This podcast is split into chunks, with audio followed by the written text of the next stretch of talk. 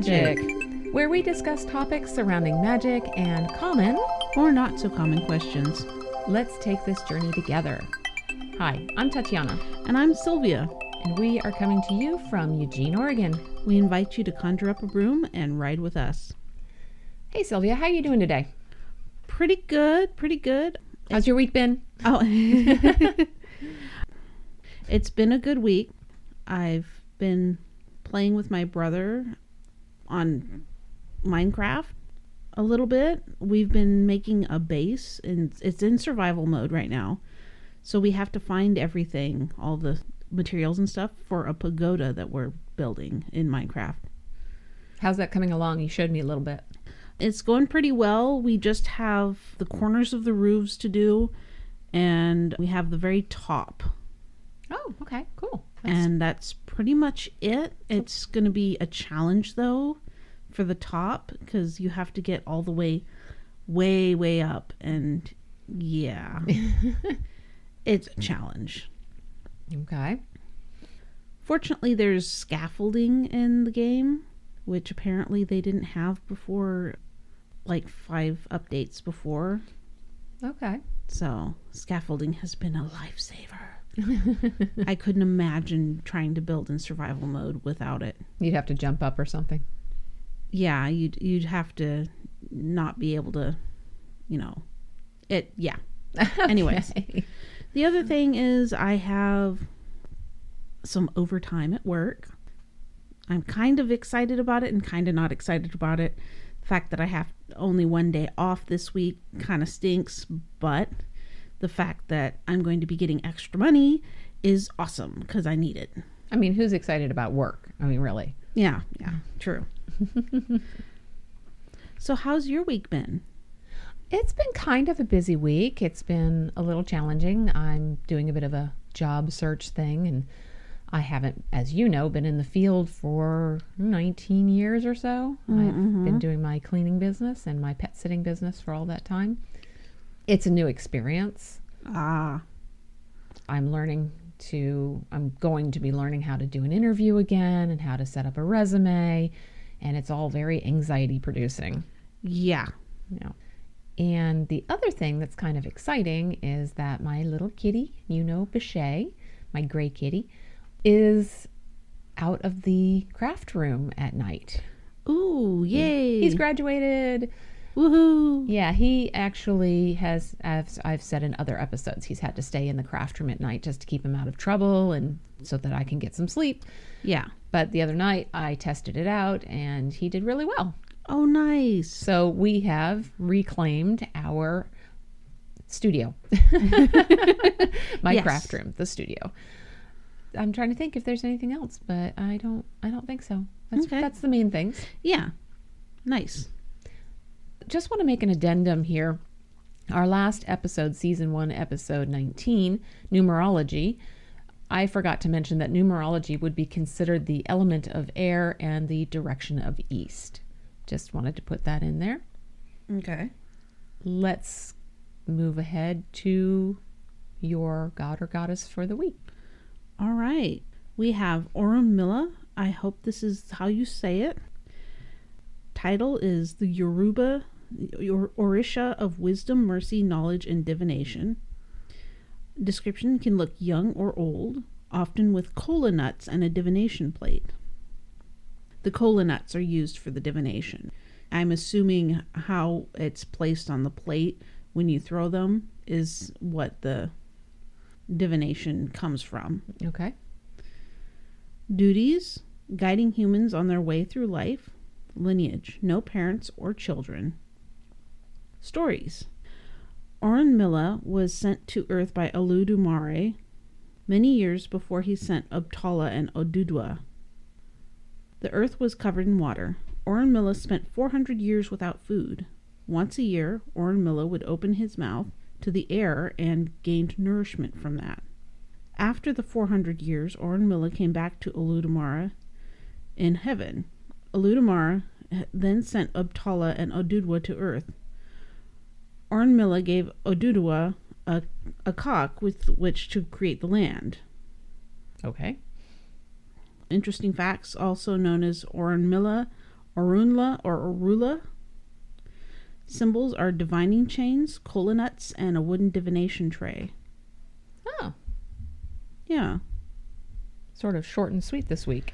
Yeah, there it's was actually quite hard to find stuff on Orunmila. But he seemed to be the perfect thing to pick. Well, great. Thank you. Yeah. now it's superstition. Yes, superstition this week is owls hooting. Hmm. I began with the negative aspects of this. If you dream of or hear an owl hooting, it's said to be the foretelling of death. Ooh. An owl on top of a roof is the foreshadowing that someone in the dwelling will die. An owl living in a building is the sign that it is haunted, since owls are said to be able to see ghosts. Oh, cool. Yeah. In Roman times, a dead owl nailed above the front door was considered to be able to ward off death. Oh my. Yeah. Poor owl. Yeah. I can't even imagine what that would look like or if stink. I don't know if it would, depending on when they put it up. Yeah. and how long they left it. Yeah, exactly. They believed, like many cultures, that the owl was a foretelling of death and that several emperors' demise were predicted in this way. Among them was said to be Marcus Aurelius, Agrippa, Julius Caesar, and Augustus. Interesting.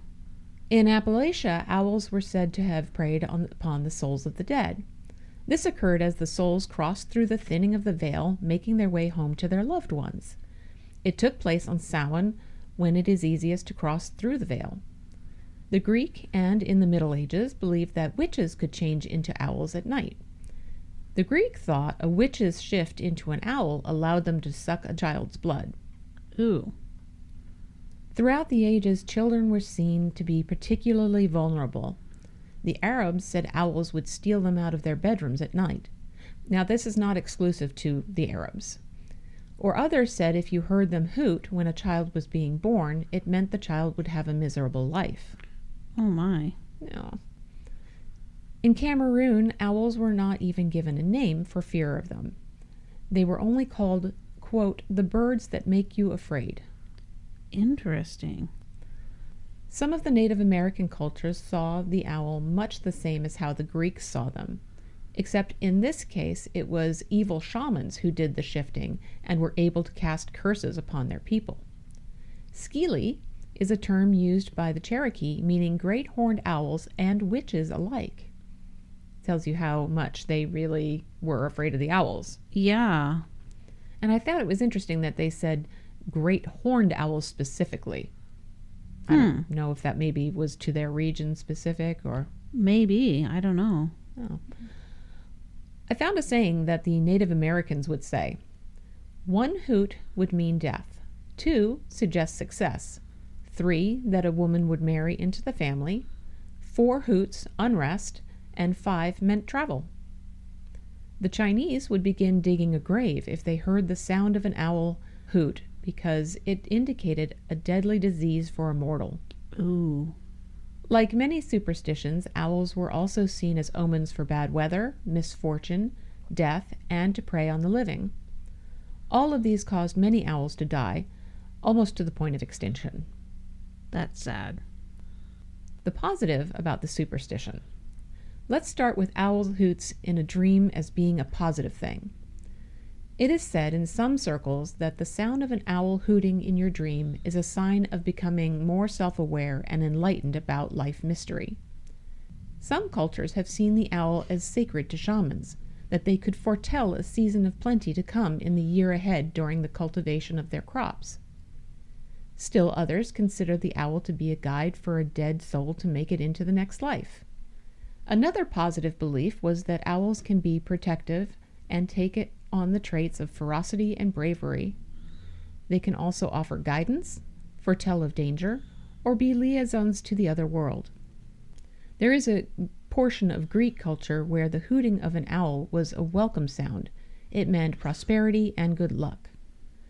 The goddess Athena, goddess of knowledge and wisdom, considered them a good omen, prophesizing victory in battle and as protector of the troops. The Athene Noctua owl was considered to have been a companion to Athena. as we mentioned in season 1, episode 18. Thanks to you, Sylvia. Mm-hmm. Thank you. Owls being heard at night is eerie, and in many ways has earned them their ill reputation. However, if you were to hear one in the daytime, it was considered a good omen of light altering news headed your way, perhaps from the heavens above. A form of enlightenment, you might say. Let's face it, owls have been shown as scary creatures who prey in the night upon the unsuspecting. Their ability to see in the dark, remarkable movement of their head, and eerie hoots send many into a tizzy. Today, however, they have become more associated as a good omen full of wisdom and something to be revered. Whichever the case, please do not disturb their fragile existence by taking any part of them as a way to promote these superstitions. Mm-hmm. Exactly. I just wanted to add that in there since, you know, a lot of them are still on verge of going extinct or I don't know, there probably are some that are extinct, I guess. I would imagine so. Yeah. Okay, so let us move on to Sylvia and what do you have to tell us? We have the I Ching. It is air and east. I Ching, or the Book of Changes, was written sometime in 1000 BC, making it the old, oldest classical divination system and one of the oldest books in the world. It was written, or at least put together in recognizable form, in the early decades of the reign of King Xuan of Zhou in China. Being so old, the Book of Changes has had much influence in Chinese culture, and Chinese culture has had a great influence on it. Evidence has been found that the I Ching was used at all levels of society in its current form around 300 BC. Its text used to be attributed to Fuxi, King Wen of Zhou, the Duke of Zhou, and Confucius, but that seems to be no longer the case. I didn't find anything that said what or who actually wrote it. Unfortunately, we don't have that information. The I Ching is a type of divination called kleromancy. Kleromancy is producing random numbers to find out divine intent. The random numbers being produced by the three coins. Heads equals a 3 and tails a 2. Adding those up, you get a number between 6 and 9. The numbers 6 and 9 themselves being special numbers. Any particular reason or Um, I actually get into that here in a oh, second. Oh, okay, sorry. No worries.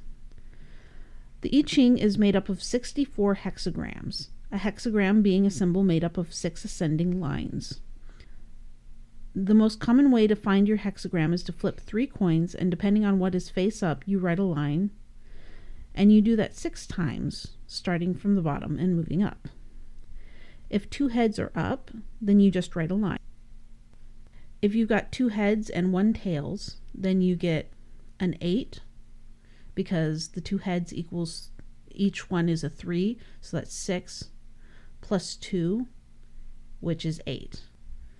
If three heads are up for you, write a line with a dot on the side. That's where we come into the 9. So three heads is 3 plus 3 plus 3 equals 9, which means it's a changing line and that changing line once you get your hexagram built up that means it changes into a different hexagram. And the changing line is the line that changes from either a broken line to a straight line or a straight line to a broken line. If two tail sides are up then you draw a broken line. And if three tails are up you write a broken line with a dot to the right.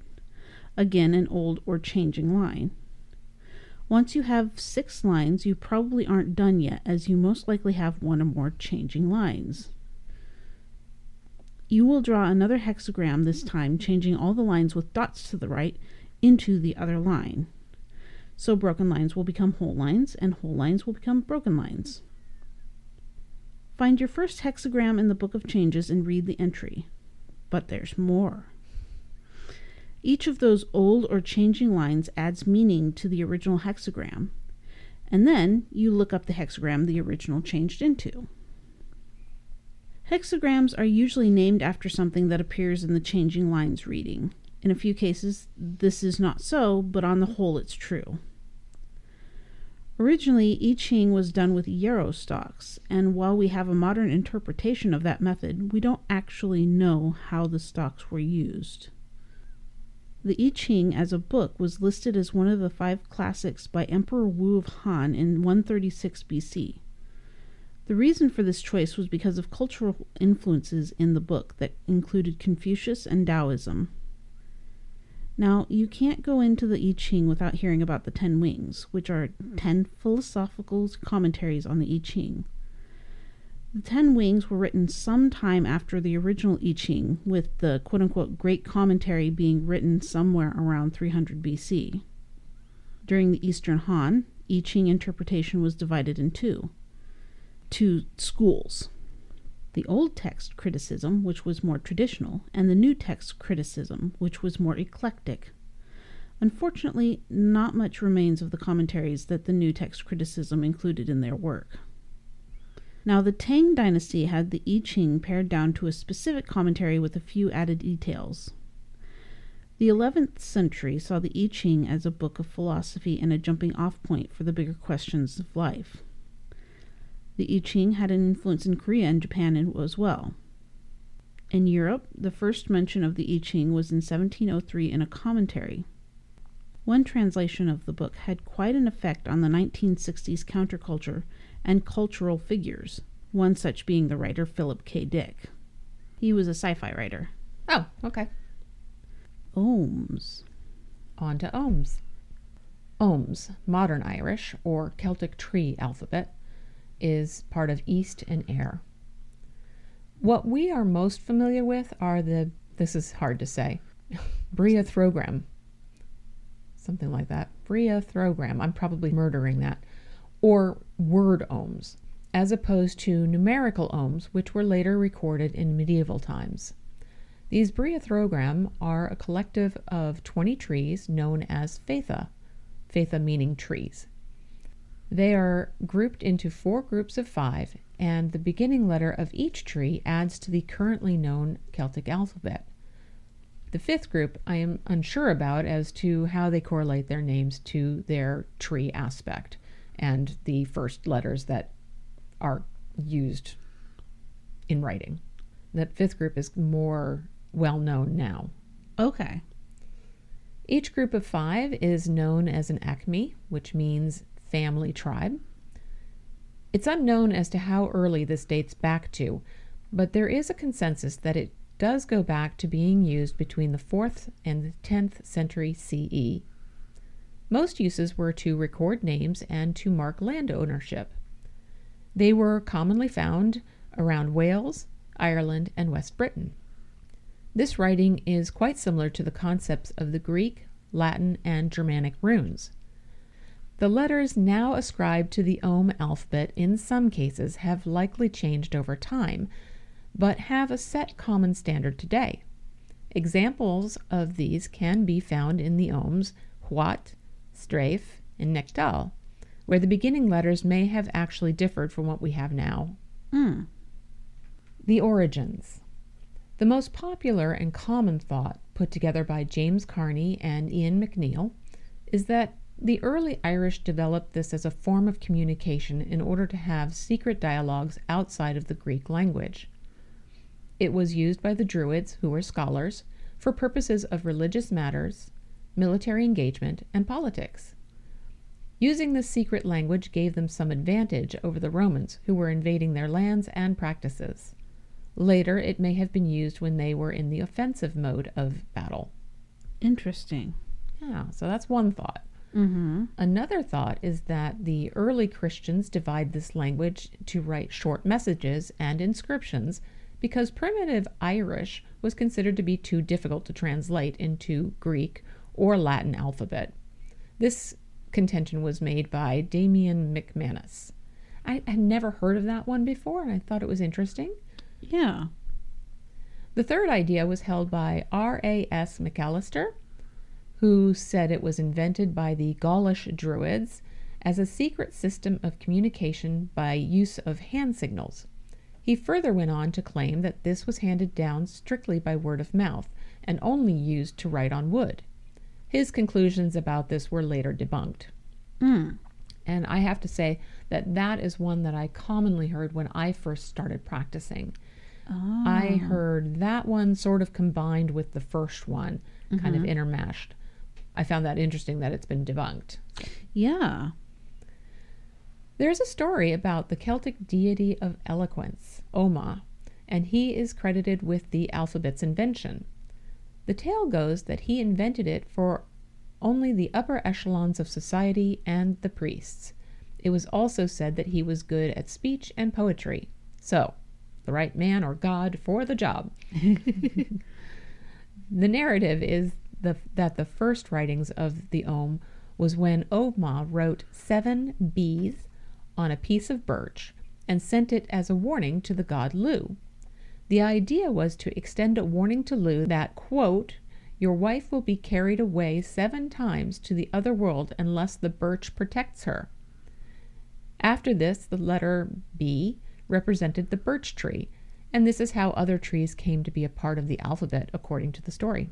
Hmm. And that's as much as I could get on the story, but I thought it was an interesting tidbit. Yeah. There are less heard of Oghams, which are the last five on an aicme. This makes up a total of 25 altogether, one of which is not a tree at all, rather, it represents a grove, yet it is still a symbol on the aicme. You can easily find these trees and their symbols on the internet.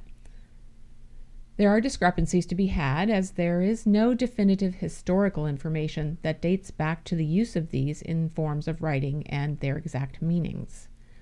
What you have to do is basically discern the meaning from all of them.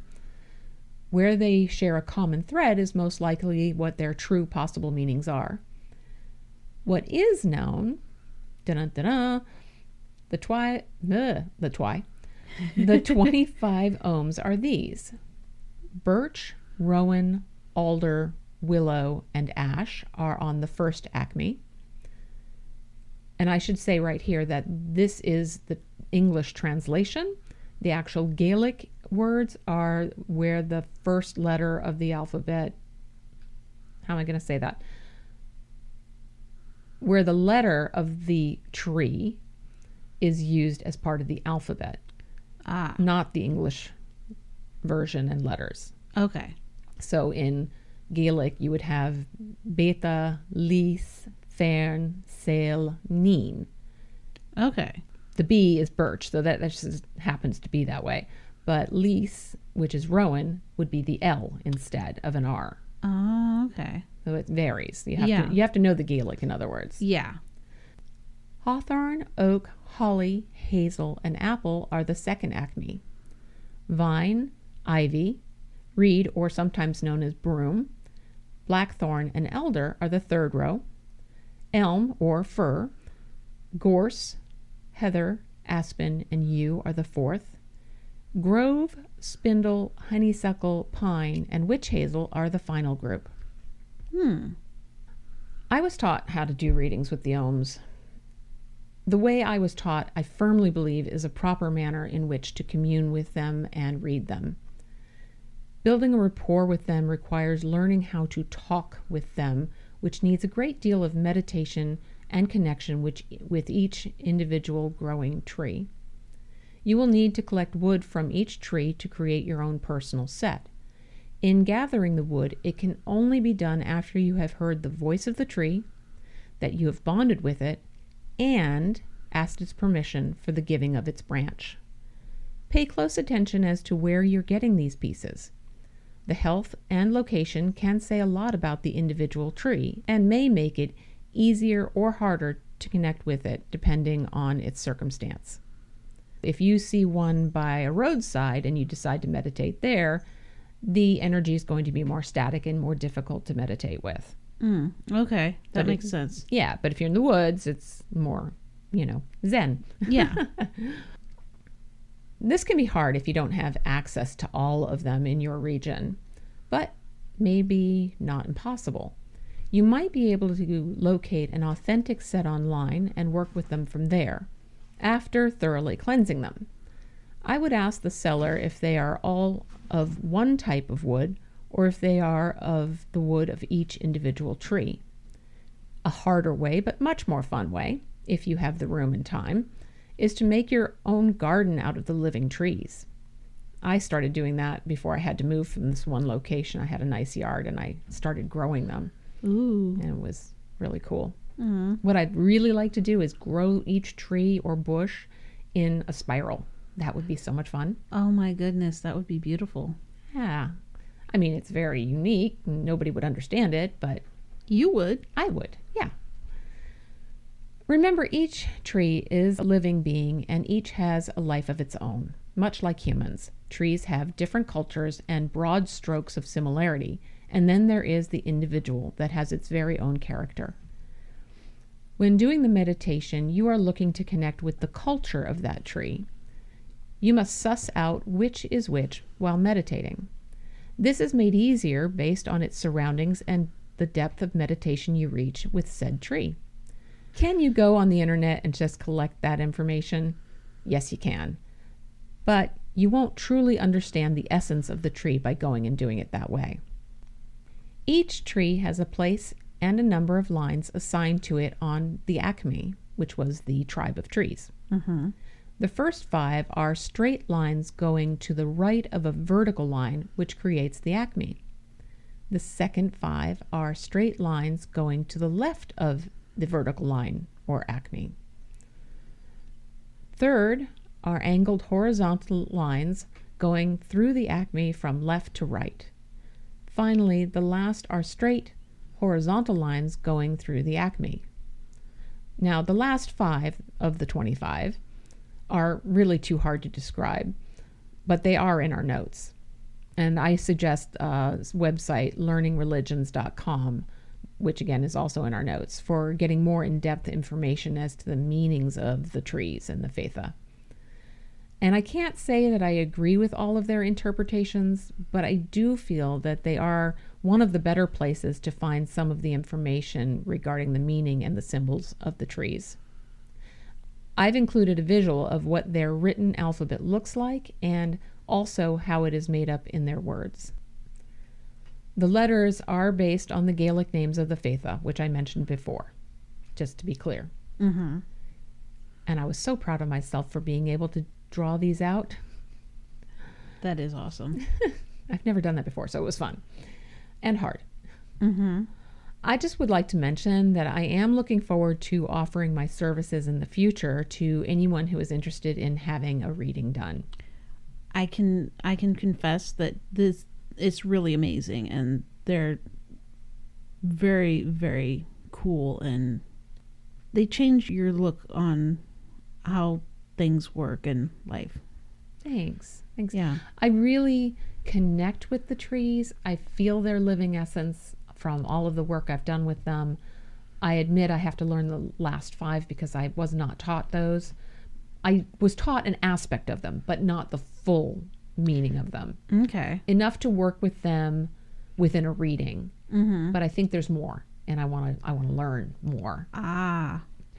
I think they go in depth on a soul level in many cases. You can do a lesser level, Mm-hmm. but the really cool readings I find are the soul level readings, and they're Yeah. pretty intense. Yeah, they are. I'm done talking. it is on to you. Yes. So we decided to do an I Ching reading this time instead of tarot since we had I Ching in the episode. And I wanted a break. no, I honestly couldn't figure out an activity to go with mine. Yeah. I left it to you. All right. The I Ching. The arousing changing into return. Wake up. Run. The sky is falling. Is fear running your life? The rousing is a wake up call to figure out what is really important. Once you know what the goal is, you can move through life without being disturbed by things that don't matter. Finding out will help you find an inner peace. But this isn't a passive card, it requires some action on your part, both to find out what it is that truly motivates you and to go after it. Whether or not you forge ahead or stay in the planning stages depends. Is there an obstacle that you can overcome with effort? Or is there a lack of resistance? If both of those aren't true, then you may find yourself mired in a tough situation. From the arousing, it changes into return. The return talks about the winter solstice and the return of the light. However, the return of the light is still the beginning of winter, so it is both a time of rest and the beginning of movement. But you shouldn't press yourself too quickly. You don't want to deplete the energy that is just beginning to build up. This is also a time to get together with friends and like minded people. Use that rest to work on your relationships. Now, this is a little funny. On the one hand, this says get up and move, figure things out. On the other hand, it says rest and don't take things too quickly. I think this is a little like getting to know a new person. You have to go out to meet new people, but you can't do everything at once with them quite yet until you know each other better. Or like getting to know a tree, you must sit with it, quiet yourself, and listen. Or even like using the I Ching, you must ask the question and then be receptive to the answer. So, Go figure out your motivation, learn about yourself, but don't go full steam just yet. I really like that. Well, thank you.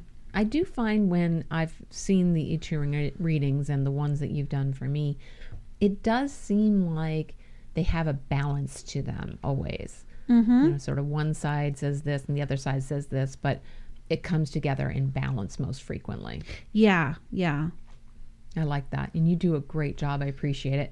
And just to let people know, if you're in our Facebook group, sometimes we do offer a, uh, help me out here, a free I Ching reading or a free tarot reading. Yes, winning one. Um, yeah, you have to you have to enter a little bit of a contest. We usually ask a question and then we do a random uh, pull pull from whoever answers. Right. Our questions are super easy. We're just looking for some connection with you guys and some input. Yeah. If you just answer those, you could possibly win a reading. Well, we're at the end of our episode. Please rate us on iTunes, Spotify, or wherever else you found us. Also, come join us on Facebook, Instagram, or Twitter. We'd love to have you. I'm Tatiana saying goodbye for now. And I'm Sylvia saying so long, and thank you for writing with us. This has been Powered, by, by magic. magic. Thank you, everyone. Thank you.